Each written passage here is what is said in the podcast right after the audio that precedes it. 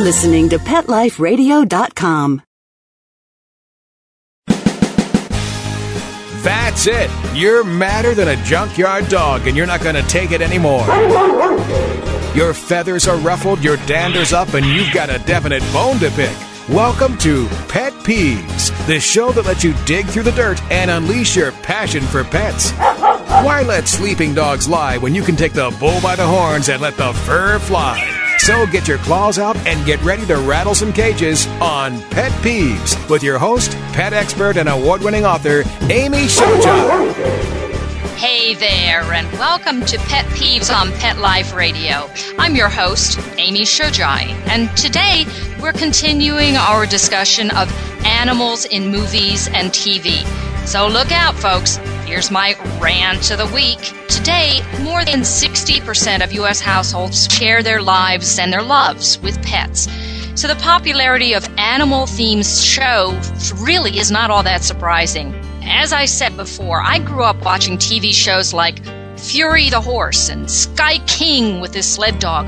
Oh, and Flipper the Dolphin, that was my hero. Disney movies celebrate animal friends, both wild and domesticated. And in my day, westerns were all over the airways with herds of horses and cattle. These were TV staples. But as we learned on our last show, the old days weren't always so friendly for animal actors, and that's why the American Humane Association stepped in. Times have changed for the better, with recent shows like Frasier that celebrates Eddie the dog, and Animal Planet brings us a boatload of cutesy animal shows. In fact, last summer I was one of several pet experts interviewed for the new Dogs 101 and Cats 101 Animal Planet show that is currently airing. But I was in a studio. We had only one or two dogs present as as examples, kind of stand-ins, and the most they had us do was sit on my lap. Now, the footage of all the animals performing in various ways was added later. I'm sure this happens a lot with both film and TV, with bits and pieces being filmed at various times and different locations. So, I didn't get to see it. And I'm really curious what really happens to get pets to perform on cue?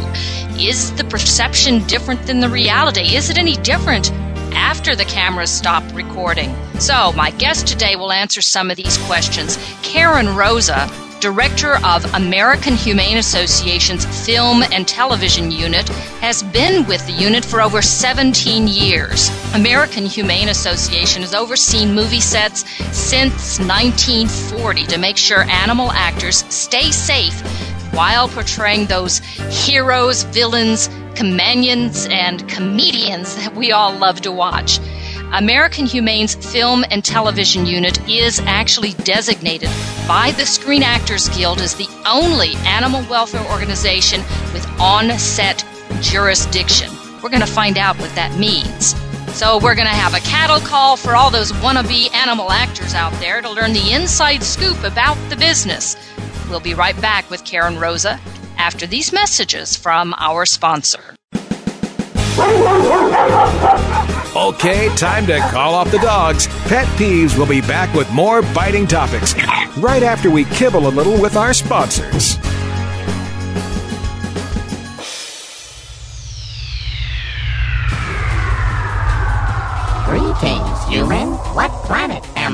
Welcome to Pet Planet. Here's a copy of Pet Planet Magazine, Florida's most informative and fun pet resource magazine. It features heartwarming stories and informative articles from local and national pet experts. Excellent. Pet Planet Magazine offers Operation Planet Rescue, helping rescued pets find new homes. And it's available at 500 locations in South and Central Florida and 24 7 on the internet at PetPlanetMagazine.com. If you're out and about with your pet, you may be featured in Paparazzi, candid pictures of you and your pet. For up to date pet friendly events, activities, and pet related services and products, Pet Planet Magazine is your final destination. I shall take this magazine home with me. Back to your home planet? No, to my condo in Boca. Pet Planet Magazine. Check them out at www.petplanetmagazine.com or 352 394 8578. It's out of this world. There's nothing like a shaggy dog, baby. They're shagadelic. And this is the place to find out how to have harmony in the household with your pets. Oh, yeah. So stop by our pad every week and get switched on, baby. Switched on to the show that's all about attitude. Oh, behave. With your groovy host, pet edutainer Arden Moore. Yeah, baby, yeah. Every week on demand on PetLifeRadio.com.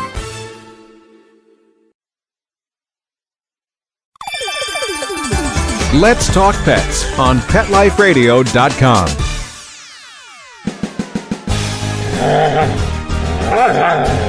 We know you're foaming at the mouth to get back to pet peeves, so here's Amy with some more tail tying, fur flying fun. Welcome back to Pet Peeves on Pet Life Radio. We're talking with Karen Rosa, who has been an advocate for animal actors for, oh gosh, more than a couple decades, I think. Welcome to the show, Karen. Good morning. Good morning. And what I'd like to ask, as I do all of my guests, first things out of the gate, a little bit about yourself. What cats and dogs do you have? What critters share your life and love? Well, currently I have one multicultural rescue, uh, my dog Carly, and she is um, an elder canine. She's about 12 years old, but um, we're doing quite well, and she is just the love of my life. And in the past, I have had other dogs and cats and birds, including when I was actually in advertising. I actually had a client who raised uh, Arabian horses, so I learned a great Oh. deal about horses as well. Oh, of course, I live in North Texas. It's, it's the middle of horse country. We've got the painted horses and the quarter horses, and oh, Lord, I love the Arabians. Uh, actually, took some lessons on Arabian at one time, so I just wish that I had one in my backyard at the moment. when you finally realize in a very personal way what the bond is like between humans and animals, it's a very, very special connection. And I think when you talked earlier about animal themed shows being popular, I think it is because more people own pets today and they understand that bond. I think you're exactly right there, and that's that's why it's a little difficult for us now looking back in the past and it wasn't always that way i know that some of the uh, the, the animals in movies and us as viewers we may not have even been aware of what all was going on when the the the courageous horse jumped down the cliff and kept going. And maybe you didn't notice down the road that you know that black horse with the blaze on his face suddenly turned into a black horse with a little snip on his nose instead. Maybe some of those animals didn't survive some of these things. I know in what was it in ben hur i think there were some terrible things that went on but that's changed. How did how did the american humane get involved Well, actually, American Humane was involved as early as 1925. We had a committee that reviewed the humane treatment of animals in in uh, filmed media. In those days, it was mostly just films, you know. But they were very active in in keeping their eye on that and asking questions and you know doing a modicum of protesting. Uh, certainly, um, Errol Flynn, after charge of the Light Brigade, was extremely instrumental as one of the first celebrities to speak up uh, against the pit tripping and wire tripping of the horses that went on during that film. At least 25 horses had to be euthanized or died in the course of making that film. And that was in 1938, I believe, 37 or 38. And then in 1939, during the making of the film Jesse James with Henry Fonda and Tyrone Power, they um, actually used something called a tilt chute, which lo- it was like a teeter totter, and they would load the horse in blindfolded, and it was draped, and then they would pull the drape and the blindfold and tilt the chute, and the horse would go off the cliff. And that's exactly what happened. And Oh, unfortunately, two horses died in the course of that film. And American Humane, as a national organization, which we still are to this day, led a very serious outcry. And we, we gained jurisdiction through the Motion Picture Producers and Distributors Association. They wanted better humane treatment of the animals as well. We established our office in 1940. Well, now I have to ask this question. Obviously, some of the actors and, and the, the directors and the people involved in this had to know that this wasn't this wasn't a good thing to do. Why would they do this? Were animals that cheap? Were people? I I know from the last show that that we did, and we didn't talk about the human aspect of it, but at that time I know that even extras and uh, stunts done by people, they were not paid all that well. This was. I mean, you could get them. It was cheaper to replace them than to treat them well. Is that kind of the mindset? Well, it was, and you know, I I think we try to apply our own values and uh, our own kind of social bearings from today on what was happening back then. To make five dollars a week in in the 30s during the Depression was a lot of money. So to be paid on a daily basis, um, most of these stunt guys were probably wranglers. They were ex-cowboys. They worked on ranches, so they knew how to ride and, you know, they kind of came out of that culture. And the attitudes toward animals were very different. Animals were livestock and they were working animals. They were not the pampered pets that we have today. They certainly did not have the same kind of pedestal to stand on that they do today. And that's not to say it was right. I think that we've learned a great deal about animal science and animal behavior and whether or not animals feel fear or pain, etc. And, you know, better techniques for training, whether it's humane training techniques for dogs um, or for any manner of animal for that means. So um, I think we've come a long way. We've made some great strides in our awareness and our learning and as a society. So we have to put it into perspective. That said, obviously American Humane agreed as they do today that some of the practices were inhumane and very cruel and needed to be stopped, whether it was the tripping of horses or the use of a tilt chute. It was just unconscionable and we stepped in to take a stand. And we're doing that to this day.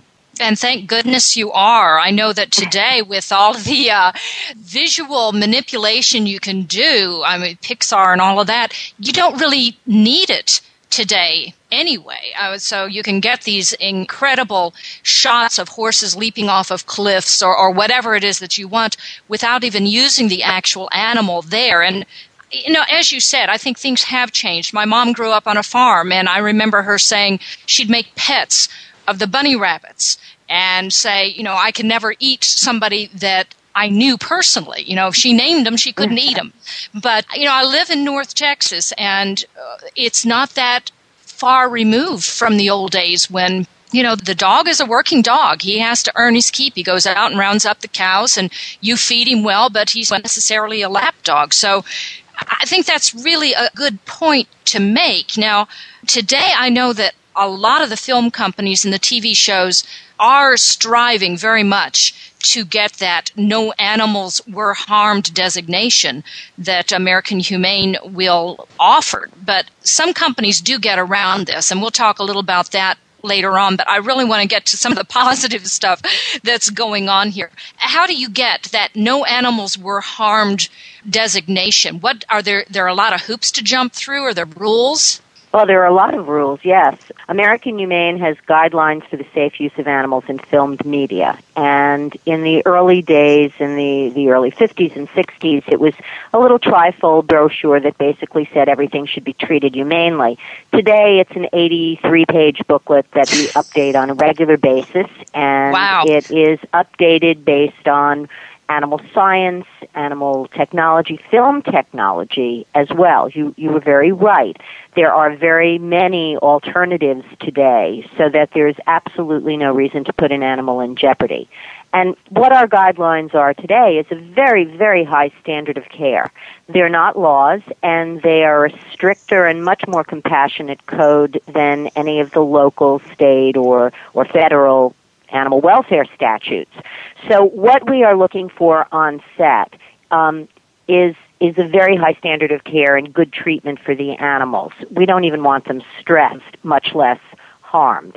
So yes, the the guidelines are extensive, and the the quality of the field rep that we have today is very high. The people on our staff that go out into the field and are there on the movie sets upholding the guidelines, some of them are vets, they are vet techs, they have animal science and animal behavior degrees.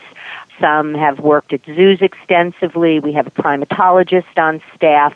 We have excellent horse people who have worked um, not only training horses, but also worked in horse assisted therapy situations and have trained riding and have also done some competition themselves in various ways, dressage, etc. So, and some are state humane officers in their territories. So these people have a very, very high level of knowledge about animals and they care tremendously as advocates. Not very much gets by them. And they are very independent and they step up. We um, are independent of the film company and of the trainers and they step in with the sole focus of animal welfare if all of that is followed, you know, the bottom line is if we're there, if all of the guidelines are followed, if all of the reports from the set, they write extensive reports about everything the animals do, if all of that passes muster, then the production is eligible for the no animals were harmed and credit. Okay. Well, folks, we're going to find out more about animals and how well the American Humane Association is doing its great job right after these messages from our sponsors. Okay, time to call off the dogs. Pet Peeves will be back with more biting topics right after we kibble a little with our sponsors.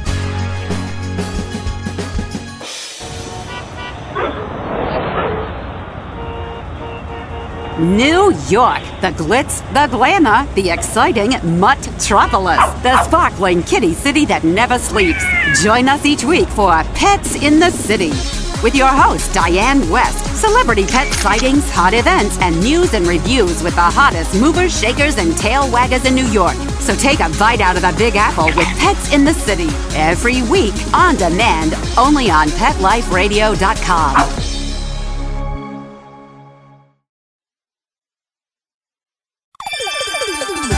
Let's Talk Pets on PetLifeRadio.com.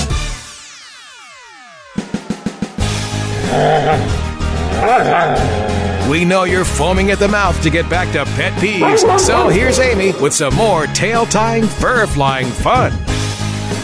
We're back and speaking with Karen Rosa from the Film and TV Division of the American Humane Association. She has worked in the capacities of on set representative, pre production outreach, production scheduling, communications, post production, just everything in the world, it looks like. And before that, she was the communications manager and reviewed films with the animal action for the public. And this helped determine whether a film would be awarded the No Animals Were Harmed in credit disclaimer. Uh, welcome back to the show, Karen. Well, thank you. I'm exhausted hearing all that. so when do you sleep? it just proves that if you stay long enough, you, you get a chance to do a variety of things with any program. Well, I do want to ask a little more specifically about before our break, you mentioned the field representatives and how what a wide variety and great background many of these folks have. Now, how are they trained? I'm assuming that there is a protocol that they go through in order to actually represent the American Humane Association on set. That's very true. They come to us with um, very solid animal knowledge and backgrounds, and most of them have this, you know, breadth of knowledge about a variety of species. But in the training, we go through the guidelines and we talk about why the guideline is there. How did that come about? You know, why do we need a guideline about uh, working around railroad tracks? You know, we've we've learned a great deal in 67 years of doing this and growing with the film industry. So why do you need a guideline about railroad tracks? So don't leave us well, hanging. No, okay, well, there's creosote around railroad tracks, and it can be toxic if animals lick it or ingest it in any way. So we request it to be covered. Um, we we also watch for signs of heat because some of that melts and you know in the in the hot sun. So paws need to be cleaned often. Um, plus, you need to know the train schedule if you're working on real train tracks. We need to be very clear when it's going to be safe to be filming in that area. So we we ask for all of that up front before they start.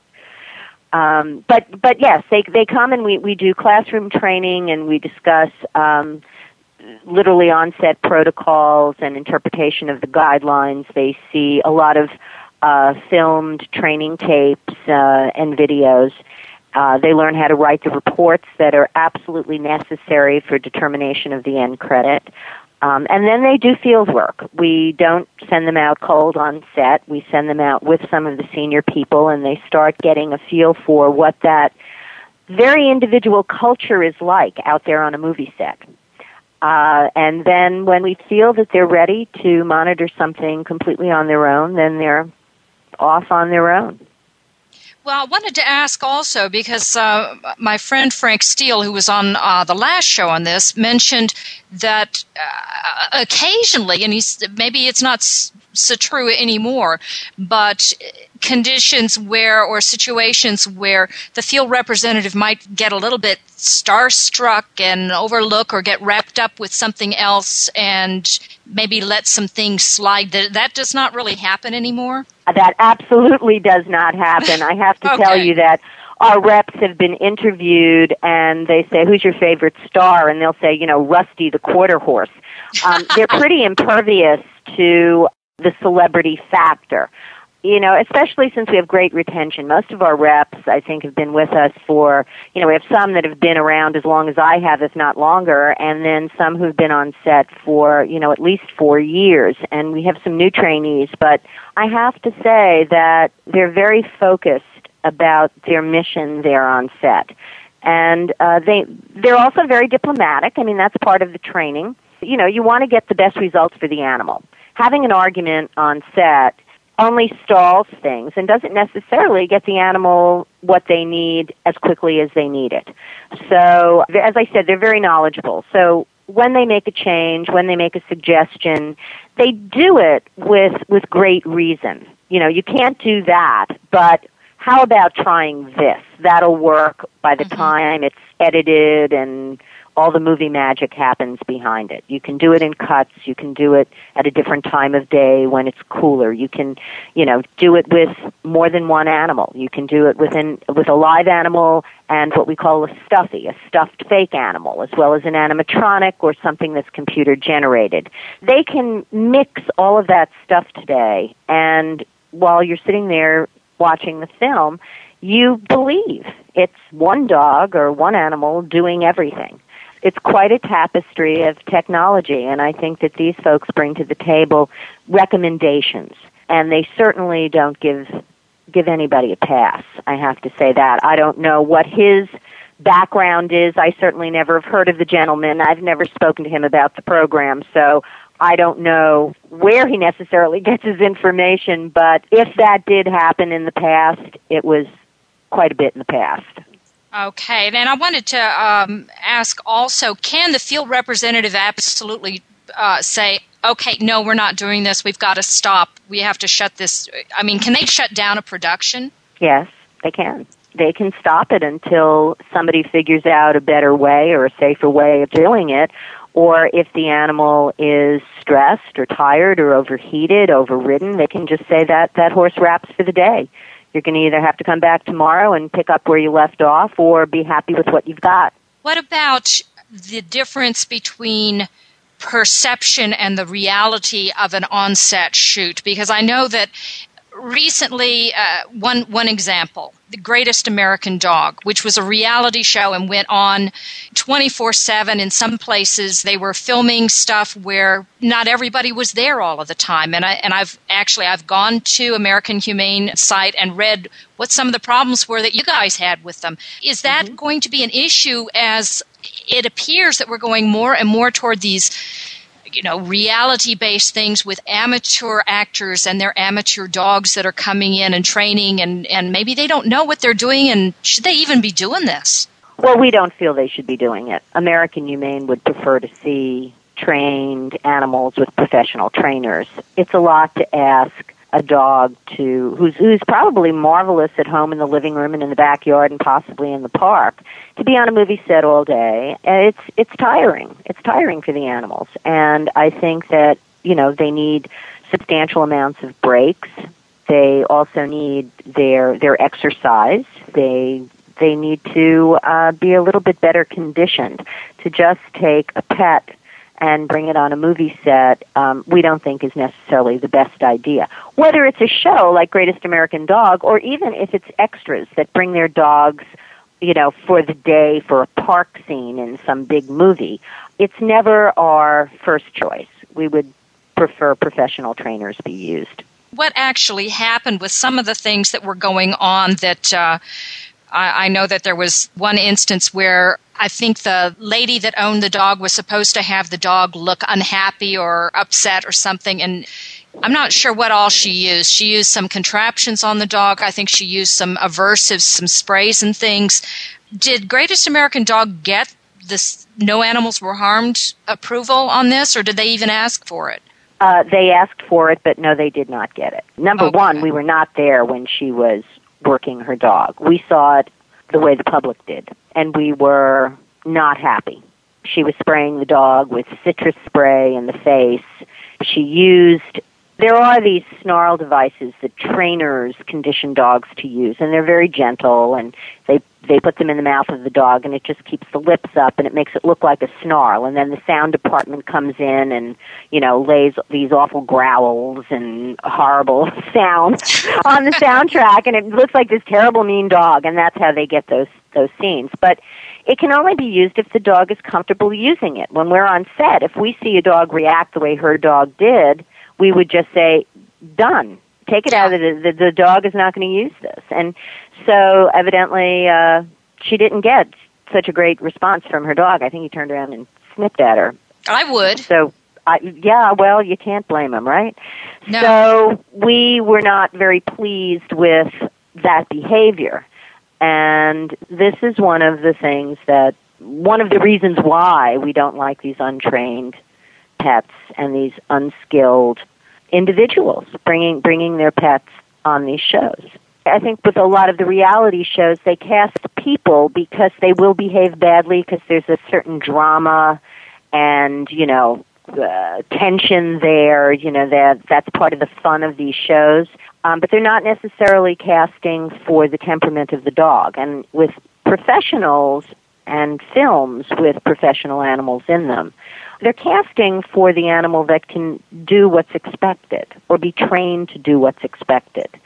So the animal is being cast in many ways, not the trainer. Whereas on the reality shows, it's the person being cast. And I Right, think they're hoping that they'll have bad behavior. That's what Oh, the sure. controversy is all about. Oh, sure. And I mean, yeah, and that's not good for the dog. It's not good for the dog, but I mean, there's uh, in in the business apparently there's no such thing as bad publicity. Well, there's no such thing as a bad fight in TV and live TV, and it's you know they throw chairs, and I guess it makes for great ratings because you can they get a lot of of people talking and jawing about it just because they made a big scene. So um, you know, and I know that a colleague of mine uh, interviewed at least one of the judges from Greatest American Dog, they didn't know what was going on either. So here you have some some reputable people who are judging the outcome of the so-called training, and they're getting blindsided too. So I don't know. I'm not real happy with the show, and I'm I'm kind of looking to see if uh, they're going to repeat on that or not. well, there were things that we were not happy with either. Obviously, if you've gone to our website, um, yes. We we do have the review up, and that's why we took it episode by episode. I think earlier in your show you talked about how things are piece bits and pieces are filmed and then edited together, and and that's very definitely how even these reality shows are done. So um, there is a perception, and they want the perception to be awful in some ways or dangerous or you know because that's that's the heightened thrill whereas on the set you know if we're there we're making sure that it's done in a very safe way.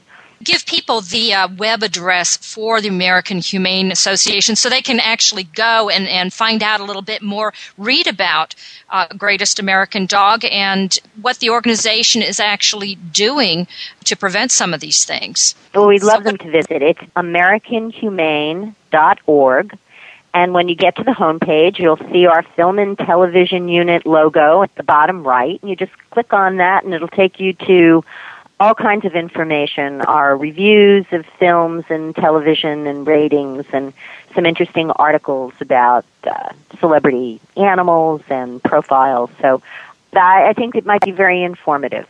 Well, I know that film companies, if they decide that they don't care about that designation, they can get around it or they can go to Mexico and film there. They can go overseas. Of course, American Humane Association also, I understand, has representatives available if, if companies want to film overseas. So that's not a that's not necessarily an out for them, is it? No, it's not. We can we actually do travel to uh, international locations on many films. We've overseen the Harry Potter films for years and will continue to do so and Pirates of the Caribbean and you know, there's a lot of films that we do oversee. Um, but you're right that there are occasions when we are not there, when they, they don't have a representative. But by the same token, then they can't put anything on their film regarding the treatment of the animals because the no animals were harmed end credit is our registered language. Okay, and I wanted to touch base also then that the uh, show Beverly Hills Chihuahua was uh, filmed in Mexico, but was overseen by American Humane Association. Is that not right? That is correct.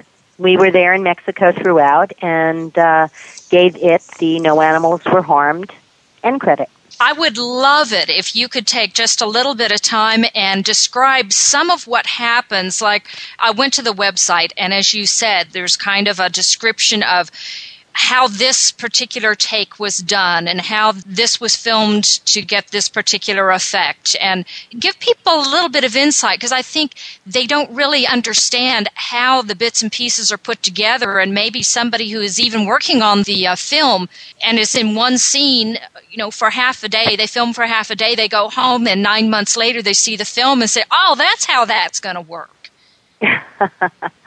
Oh, gee, where to, where to begin? There are so many ways to do this. Um, very often you can have the live animal actually doing a behavior or a movement like A to B um, for, for a reward, for a food treat, in front of what they call a big green screen. And that means they can take what they film of the animal and literally drop that into any background that they can come up with. They can do a fantasy background in the computer. They can shoot a location like the Taj Mahal or places in Mexico, the top of the Empire State Building, and that dog that, that went A to B across the stage may look like it's precariously walking on a tightrope. It's really very fascinating what they can do technologically and without putting the animal actually in danger.